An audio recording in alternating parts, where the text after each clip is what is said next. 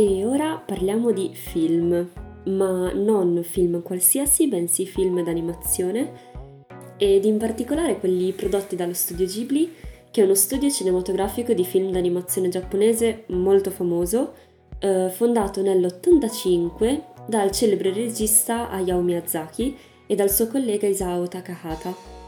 Mi piacerebbe partire proprio da qui e proporvi quindi diciamo una carrellata di film d'animazione partendo in ordine cronologico, quindi partendo da Nausicaa della Valle del Vento fino ad arrivare Il vento fa il suo giro per quanto riguarda quelli realizzati da Yao Miyazaki e poi magari avventurarmi tra quelli premiati tra cui La tartaruga rossa o Big Fish and Begonia, ma con calma. Inizierei quindi col partire da Nausicaa della Valle del Vento. In primis magari spenderei due parole per dirvi chi è Hayao Miyazaki. Nato a Tokyo nel 1941, si è laureato in tutt'altro ambito rispetto a quello che è l'animazione, per poi trasferirsi a Los Angeles e collaborare con la mente della Pixar, John Lasseter. Nell'82 comincia a scrivere a illustrare quello che poi sarà Nausicaa della Valle del Vento e poi nell'85 fonderà appunto lo, lo studio Ghibli. Una nota di successo sarà poi La città incantata, primo film d'animazione giapponese vincitore di Oscar, ma questo ne parleremo poi più avanti. Ora, come vi avevo accennato, mi piacerebbe iniziare da Nausicaa della Valle del Vento, primo lungometraggio di Miyazaki sotto lo studio Ghibli, fondato poi l'anno dopo. Allora, prima di dirvi la trama, ammetto che io ero un po' scettica nel guardarlo, poiché nella mia mente un film d'animazione dell'80 significava animazione bruttissima, scattosa, non lo so, ammetto che non ero, non ero pronta. Fatto sta che mi sono lanciata e ne sono rimasta meravigliosamente sorpresa. È un film incredibile, forse uno dei migliori. E nulla, a chiunque di voi non l'abbia visto consiglio vivamente, vivamente di, di guardarvelo. Tra l'altro sono tutti su Netflix, quindi anche facilmente reperibili. Io sono Nausicaa della Valle del Vento. Qui dove siamo? Allora, per quanto riguarda la trama, per evitare di fare spoiler o o soggettivismi inutili, vi leggo la trama ufficiale dello studio Ghibli.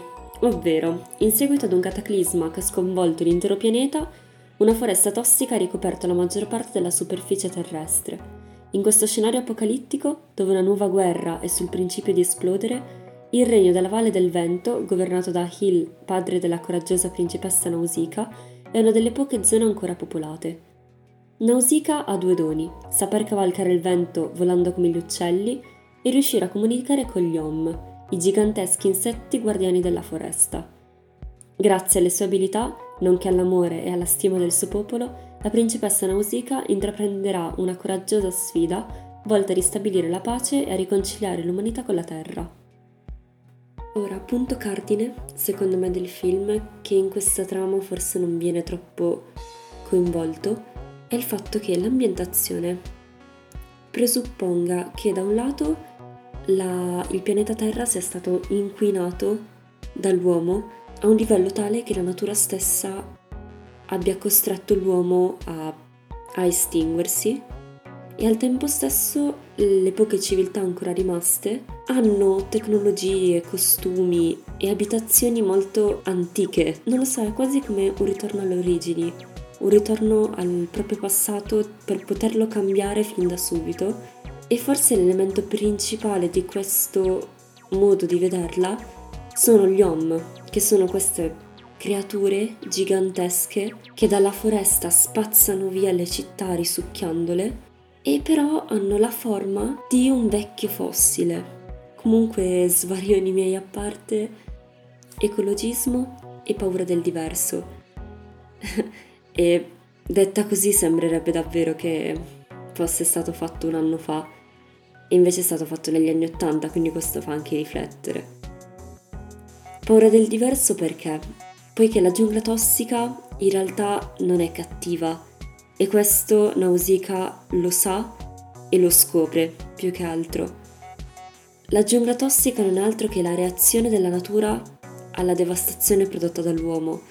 Le spore sono cattive solo perché le radici affondano in un terreno inquinato, mentre invece quando Nausicaa prova a coltivarle con acqua e terra buona, non inquinata, in uno scenario tra l'altro che ricorda molto molto molto la stanza del principe del castello di Aul, scopre appunto le spore non sono cattive e non sono tossiche soprattutto. Questi continui rimandi poi ai suoi film futuri denotano una continuità non solo di pensiero ma anche stilistica, che troviamo anche nel tema del conflitto uomo-natura, e troviamo soprattutto anche nella principessa Mononoke. Tra l'altro, altro parallelismo interessante con la principessa Mononoke sono le due protagoniste, le due principesse guerriere, Nausicaa da una parte e Sanna dall'altra, entrambi abili combattenti, accomunati da un amore smisurato verso la natura, con l'unica differenza che Nausicaa è l'eroina per eccellenza di Miyazaki, gentile e aggraziata, che ne incarna tutti gli ideali, dall'ecologismo al pacifismo fino alla passione per il volo. E qui la giovane principessa riesce a trionfare dove gli adulti e gli uomini falliscono, accecati semplicemente dall'odio e dal loro egoismo. E ringrazio la pagina di Check Club che se non conoscete vi consiglio di andare a vedere se siete appassionati di cinema o volete appassionarvi al cinema e, e mi ha dato uno spunto, un grande spunto nell'interpretazione del, dei personaggi miazzacchiani, quindi, quindi niente, la ringrazio. Tornando invece al film, ho citato il pacifismo. Anche qui c'è un'accusa contro la volontà dell'uomo di autodistruggersi, al tempo stesso però non esistono personaggi negativi, veri e propri, in quanto in realtà ogni azione contrastante quella della protagonista può essere letta da ragioni molto profonde, seppur sbagliate comunque seguendo la morale. Per cui in questo primo film di Miyazaki riusciamo a trovare tutto di lui e da qui in avanti tutti i suoi futuri film non sono altro che una rielaborazione degli ideali presenti in questo. La passione per il volo, che ritroveremo in Porco Rosso e in Si alza il vento, il fatto che i protagonisti sono tutti giovani, sia lei che il ragazzino che poi l'aiuta, e soprattutto i personaggi femminili hanno un grande valore morale. Poi, come già detto, la, il rapporto molto profondo con la natura e la denuncia dell'allontanamento dell'uomo moderno dalla natura, che ci porta un po' a sbandare di qua e di là. Ma dato che ho parlato solo meno di 10 minuti e non vi ho annoiato abbastanza, vi parlo anche di Lapiota, il castello nel cielo. Secondo, o per meglio dire, primo film uscito sotto lo studio Ghibli, anno 1986. Due ore di film magnifico, magnifico. Come sempre, nel senso come io ho notato, con la solita ricorrenza di personaggi, colori, storie, ideali. Allora, come prima cosa, inizierei sempre dalla trama, presa dallo studio Ghibli, dal sito ufficiale, così per chi non l'ha visto e non ha intenzione di vederlo, mannaggia voi, almeno sapete più o meno di cosa parla. Comunque, la giovane Shita, una ragazzina di orfana di circa 13 anni, che abitava in una fattoria sui monti a allevare yak, è tenuta prigioniera dal cinico colonnello Musca a bordo di un'aeronave diretta verso la fortezza Tedis. Durante il volo, in una notte rischiarata dalla luna, l'astronave viene attaccata da una banda di pirati guidata dall'intrepida Dola, una vedova con due treccione rosse che guidano a ciurma di pirati del cielo, tra cui molti suoi figli, a bordo del dirigibile Tiger Mott.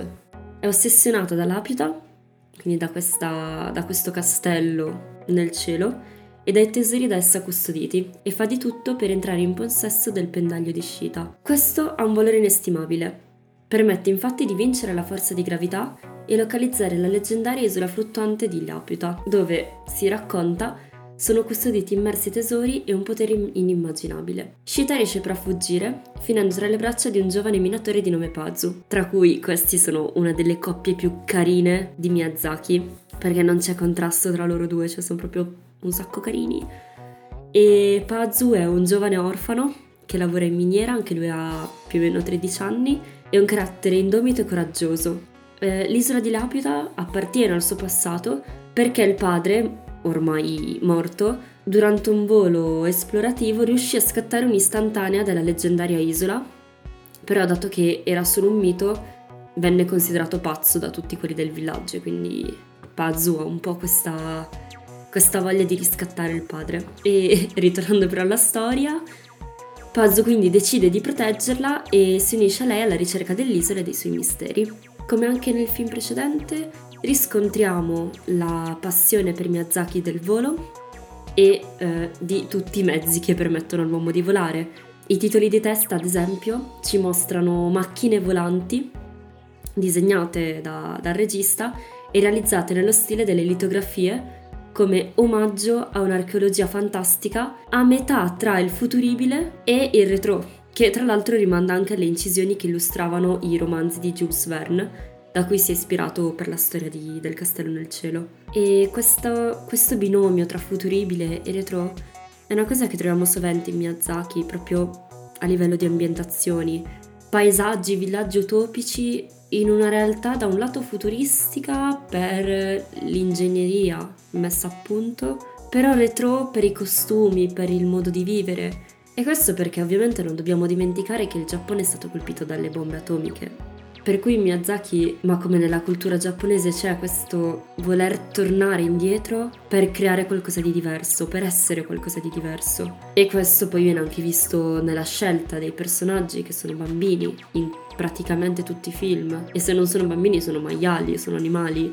Questo perché solo i bambini sono in grado di, di vedere l'innocenza del mondo e portare avanti valori di amore e non di guerra e morte come invece hanno vissuto gli adulti. Tra l'altro in questo film che Miyazaki riesce a mescolare la fiaba con la più potente delle morali, ovvero quello dell'amore come arma per combattere le derive estreme del militarismo. E questa componente poi la troviamo come forte presa di posizione anche in Il mio vicino Totoro, il film subito successivo, e, e Kiki, e il tema classico che tocca trasversalmente tutto il cinema miyazakiano, quindi il passaggio all'età adulta, il doloroso abbandono dell'universo magico e innocente dell'infanzia, prende corpo intersecandosi con le sue ossessioni, se così possiamo chiamarle, con le sue passioni, più che altro più note, ovvero il volo, il fantastico come chiave di lettura esistenziale, la natura come ambiente ideale di crescita,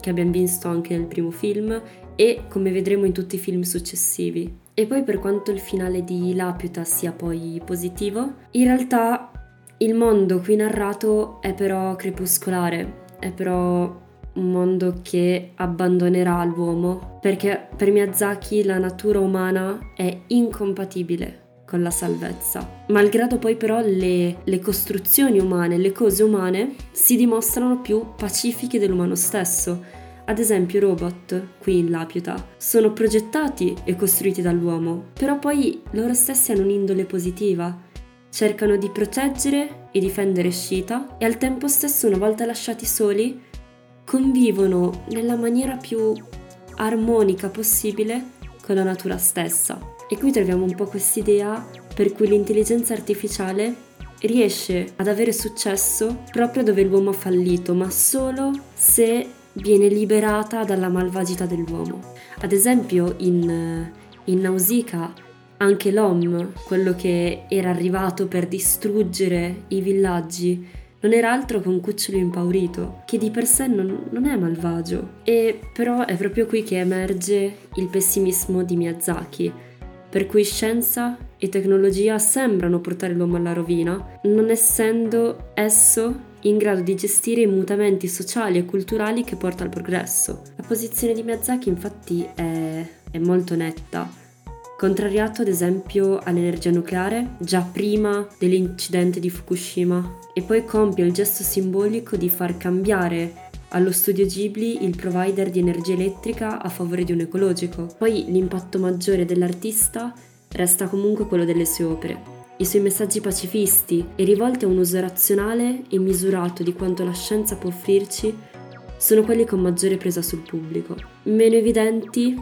ma altrettanto importanti, sono le sfumature e le contraddizioni dei suoi personaggi, sia positivi che negativi, a dimostrare che non vi può essere una chiara demarcazione tra bene e male. Ad esempio qui eh, Dola, la mamma, tra virgolette, dei pirati, all'inizio viene vista come un personaggio molto cattivo, che rapisce Shita perché vuole solamente il denaro, i soldi ed è pronta anche ad ucciderla, pur di, cioè una volta poi arrivata a Laputa, per poi invece vedersi nel suo animo di, di mamma, di donna, che rivede in Shita un po' lei da giovane, e quindi la sostiene, la incoraggia ed è orgogliosa del rapporto che ha con, con Pazu. Poi una nota importante che dobbiamo prendere su questo film è l'ambientazione poiché Miyazaki per ricreare la location del film fa un viaggio nel Galles. Galles che negli anni Ottanta attraversava un periodo tormentato per la società, in quanto ci furono molte chiusure di fabbriche, miniere, pozzi, scioperi dei lavoratori e questo ha colpito molto il regista e soprattutto l'ha colpito la tenacia dei sindacati che si adoperavano per salvaguardare le varie attività. E questa tenacia l'ha riflessa su, sulla comunità di minatori a cui appartiene Pazu, dove ogni minatore pur di proteggere uno della propria comunità distrugge il treno, fa botte, tutto il paese lì per proteggere Pazu. Comunque, i, che dire, i miei spiegoni dovrei averli finiti per fortuna vostra. Io vi consiglio di vederveli, eh, è l'unica, e spero di non avervi annoiato troppo e anzi di avervi incitato ad andare a vedere questi due film meravigliosi. Um, c'è differenza tra questi e poi quelli, quelli futuri. Io l'ho notata soprattutto nella caratterizzazione dei personaggi secondari, però cioè queste sono mie personalissime opinioni e tra i due anche qua, personalissima opinione, forse preferisco Lapiuta nel castello nel cielo. Però, però come vi ho detto, questa, questa è una che mette al primo posto il mio vicino Totoro. Per cui, per cui guardateveli tutte e due, fatevi una vostra opinione.